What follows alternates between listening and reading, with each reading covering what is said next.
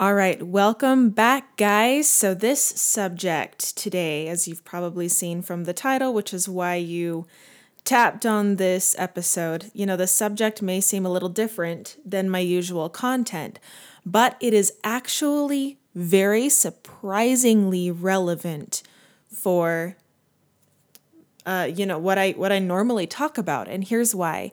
You know, I'm obviously a big proponent of personal development, and I used to think that the topic of culture and society was irrelevant to personal development, which, you know, I used to think that it's about working on yourself instead of sitting around and complaining about society, which I still kind of agree with to a degree. But as I have gotten older, I have realized that culture and society and personal development are all heavily intertwined, whether or not I like that, and they influence each other perpetually.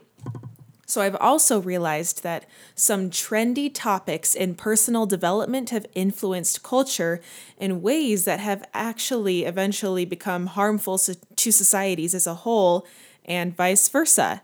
So I may lose some listeners, and the people pleaser in me is a little nervous for this episode because I know it's highly controversial, but I feel very inspired today to pull out my mic and talk about this. And maybe, I don't know, maybe somebody is supposed to hear this message. I don't know.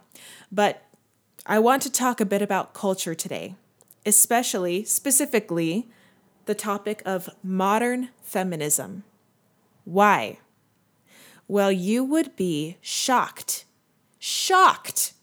at how many challenges my clients, if you don't know, I've been a life coach for a few years, and I'm taking a break from coaching right now to pursue other things. But my clients in the past have had to overcome as a direct or indirect result of the modern feminist movement.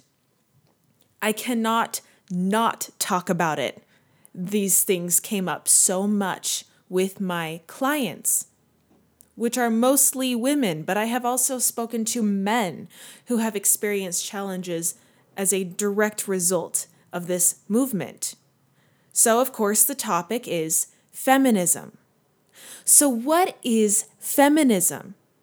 And what is modern feminism? Why did I make this distinction?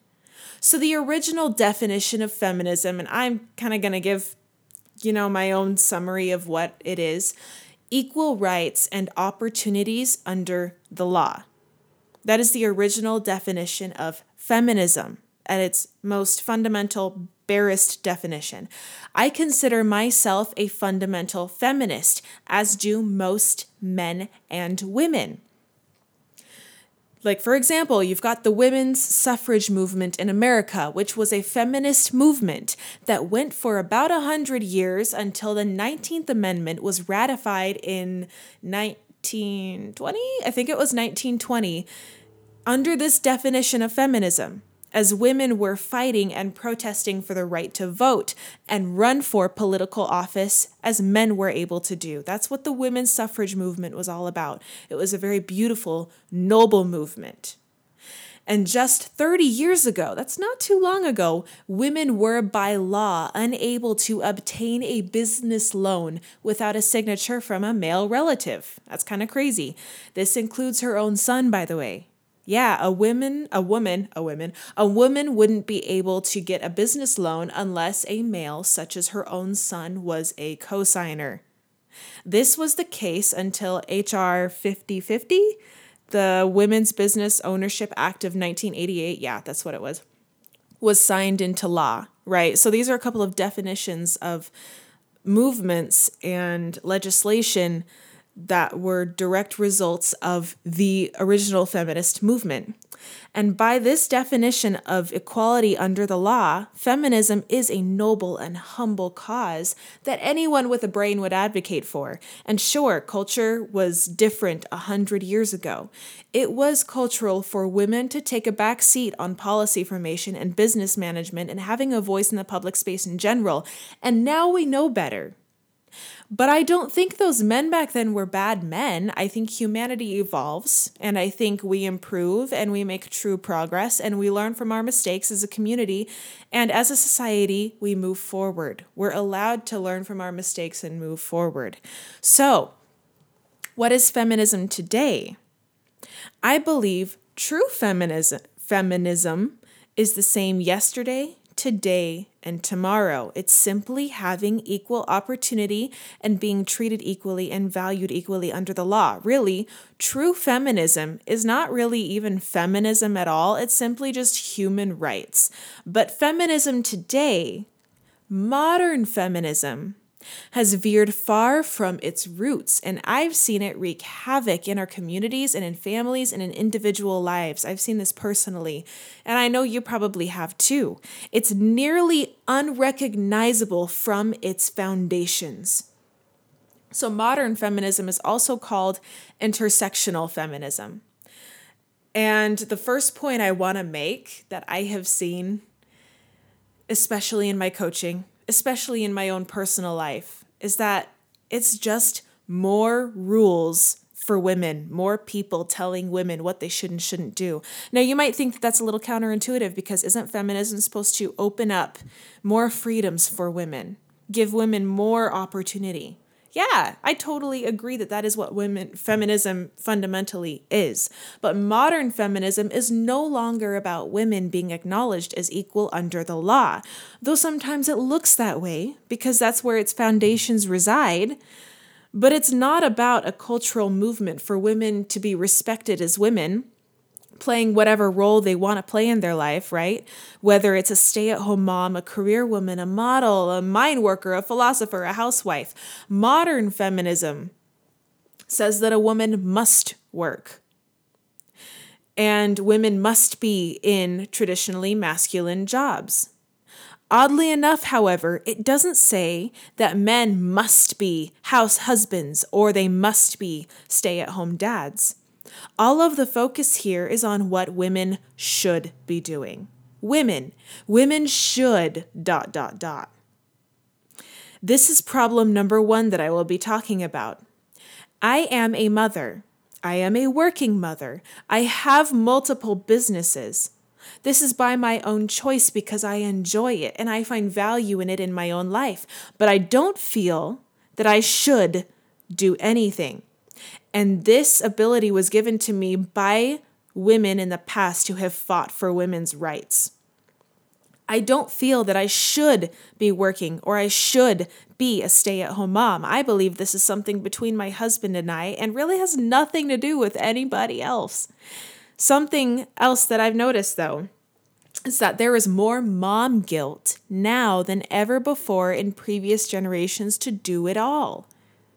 Women should have less children and focus more on their position in society to further the work of women in the world.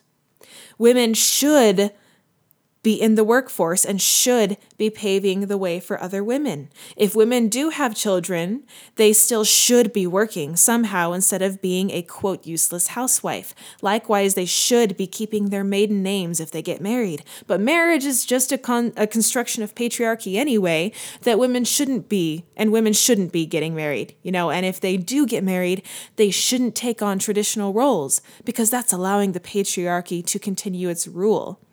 And you shouldn't let your husband tell you what to do. Right? Sound familiar? Now let's say I'm a stay-at-home mom who is genuinely happy as a stay-at-home mom, and it's something I wanted to do my entire life.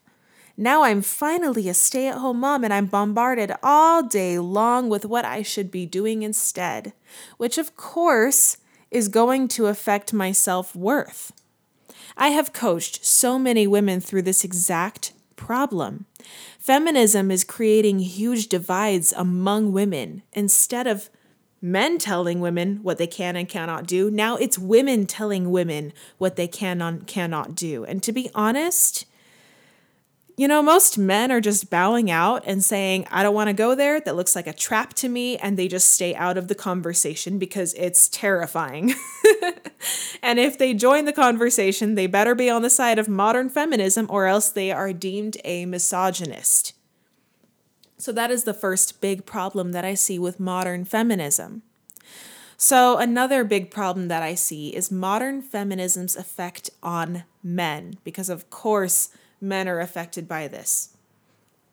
Modern feminism generally advocates for a complete intolerance of harassment of women based on their sex. But interestingly enough, it also encourages harassment of men. Now, I know that if there are some people who identify as feminists listening to this, they're going to be like, no, I don't. I don't encourage the harassment of men. I just want women to be equal. Okay, so many modern feminists will say that this is not true, that they don't hate men and their focus is simply on being equal to men. Here's the problem with that in application of the modern feminist theory. In attempting to boost women up so much, women are now given more opportunity than men. As a woman in America, I have greater life expectancy than my husband. I statistically have a greater probability of receiving and completing a college education, and it's easier for me to be accepted into a more elite program simply based on my sex. In many professions, I have a greater likelihood of employment simply because a company wants to meet a diversity quota, not because I am actually better and worked harder than all of the other applicants. I also have more benefits available to me in the workplace and from government programs as a woman than my husband does. So in an effort to shoot for equality, women now get special treatment under the law and in our culture. And intersectional feminism says that they not only want this, but they want more. It's not enough still. So these women may not consciously hate men, but there doesn't seem to be a problem with most intersectional feminists with these disparities. I have to bring up here the Me Too movement, and I didn't necessarily want to go here, but I cannot talk about this without bringing up the Me Too movement. And, if I'm already being controversial and if I'm already going to be making some people mad, I may as well, just go for it. And with bringing up the Me Too movement, I also must remind you that I worked at a women's shelter as a public health educator, and I created the programs teaching children and teenagers about abuse and about healthy relationships and about sexual assault and about consent and about what to do if you or somebody that you know is abused or assaulted. This is a subject I take very seriously, and I have been through abuse, and I have been through sexual assault myself. I have gone to therapy, I have experienced depression, anxiety, and I was medicated for it. I have recovered from that chapter in my life, I have closed it, and I have moved on. This is also why I no longer work at the women's shelter, by the way. Unfortunately for me, that was an environment that was making it too difficult for me to move beyond my own traumas. Was it possible for me to? Yes. However, I was struggling too much with that. And I learned so much while working there, and I worked there while the Me Too movement was born, which was actually a really interesting experience. So here are the beautiful things about the Me Too movement. There are some beautiful things. Victims of real, ugly, traumatizing sexual assault are being validated in a way they never were before. The unearned shame of experiencing these events is far less severe in general now. Many women who were terrified to report these events have been able to get help because of this conversation in our society, and perpetrators are being warned that their victims are not as likely to be silenced by cultural norms. So this serves as a great deterrent for sexual assault. Okay, so not everything is just black and white. There's a lot of gray area, and the Me Too movement has a lot of great things about it. So here are the challenges we now have as a result of the Me Too movement. And you might know where I'm going with this. Any woman, anytime, can accuse a man of sexual assault or sexual harassment, whether or not it is true. And simply the allegation with no proof can ruin everything he has ever worked for. Without going into too much detail, there is someone dear to me who was falsely accused of sexual assault out of personal revenge on the side of the accuser. And the alleged event happened during an event where I was right there with him and nothing happened. I was a witness. But this allegation nearly ruined everything he's ever worked for. The Me Too movement has been weaponized under the intersectional feminist movement and is often paired with the slogan, #BelieveAllWomen.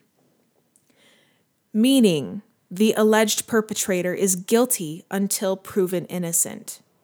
Now, I understand why the Believe All Women principle began, and I used to agree, and you know what? I even used to teach it.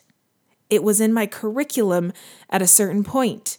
However, I have seen this ideal cause irreversible harm to men who I know are completely innocent. Unfortunately, a cause that was again noble and humble and heavily supported by good men and women has become a destructive weapon under the guise of feminist fairness and equality. I have spoken with a male business owner who, in a moment of vulnerability, confessed to me that he is scared of hiring women because if they so choose for any reason, they can accuse him of sexual harassment without anything actually occurring, with him tiptoeing and being careful, and he could lose everything. But he knows he must hire women for purposes of diversity, and he also has interviewed women for positions who he knows these women could add a lot of value to his staff, and he wanted to hire them. Even so, he is terrified of the power that the Me Too movement has given women who choose to weaponize it instead of reserve it for those who truly need it. I know he is not the only one. He can't be the only man in this predicament. So another problem that I have seen with the feminist movement is that feminism creates victims, and victims always need a perpetrator. So modern feminism alleges that women's challenges are all due to men and the patriarchy, that our challenges we have today are remnants of women's lack of rights and respect from the last however many hundreds of years of humanity, right? Now, I happen to not completely disagree with this claim, by the way, for the record. As a woman, of course, I have experienced sexism, in the workplace especially, because I am a career woman. But for the record, it's a cultural sexism that I have encountered, not a legislative or systematic sexism. Say that 5 times fast. And it accounts for a very small fraction of my interactions with men. Most men, by and large, in my opinion and in my observation, are not true sexists. And I don't buy into the theory that they are all sexists who have deeply ingrained sexism that they themselves are not aware of, and I, and only I, and other women can speak their truth for them. I don't believe that, not even for a second. The problem here is that intersectional feminism views women as victims of the patriarchy. And if I see myself as a victim, well then, I need a perpetrator, don't I? After all, if it has become a purpose of mine to be a modern intersectional feminist, and to be a modern feminist means to be a victim who nobly rises above my challenges and becomes a protagonist in an oppressive world, then I must always have a perpetrator at whom to direct my noble fight. You see, these causes, such as intersectional feminism, are romanticized by many. Maybe we can blame all of us millennials being raised on Disney movies and stories of the underdog rising above. But my generation seems to have this love affair with stories of the protagonist who is oppressed and an oppressed victim rising above their perpetrator. And it is so romanticized that everyone now wants to be the protagonist fighting against their oppressive villain. Well, now, okay, so if I always need a villain in order to continue this purpose of mine that I have found, this villain in this context is going to be men or women who disagree with me. This is why I have seen and heard many men say that they will not date a feminist. It is not because they think women are inferior and feminists challenge their masculine authority. Maybe there's one or two that think that, but most men who say this are not thinking that way. I promise you. Maybe it's because they are sick of always having to prove to their significant other that they are not their perpetrator. It really is that simple. And this is why many women who I dearly love, who label themselves as feminists, can't figure out why they are struggling to find good, long-term, healthy relationships. This isn't always the case. I know some, personally, who seem to have good marriages and relationships. At least, that's how it looks on the outside. But I do know that good men who are just trying to do their thing and live life are sick and tired of being held as a perpetrator by the intersectional feminist movement, much less their significant other. It creates divides in relationships for this exact reason. And this may be the most important problem I have seen with feminism, modern feminism. It hurts families. It tells women what they should and should not do. And I mean, side note, I'm sick of, as a woman, being told what I should and should not do, including by other women. And it holds men under a microscope waiting to leap up and label them as perpetrators of patriarchal oppression.